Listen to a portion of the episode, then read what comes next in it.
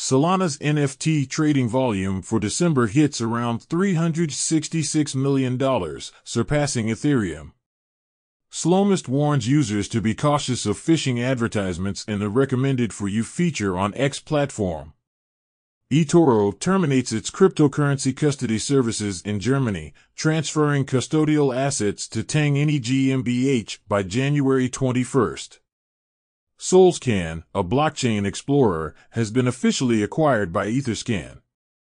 Radiant Capital has temporarily halted the lending market on Arbitrum. Jupiter Foundation announces the initiation of JUP token airdrop by the end of January. NFT project Rektguy offers partial company equity to holders of NFTs captured in the surprise snapshot on October 26th. Astar Networks founders indicate plans to release updates including tokenomics and ZKEVM over the next two months. That's all for today. Have a good one.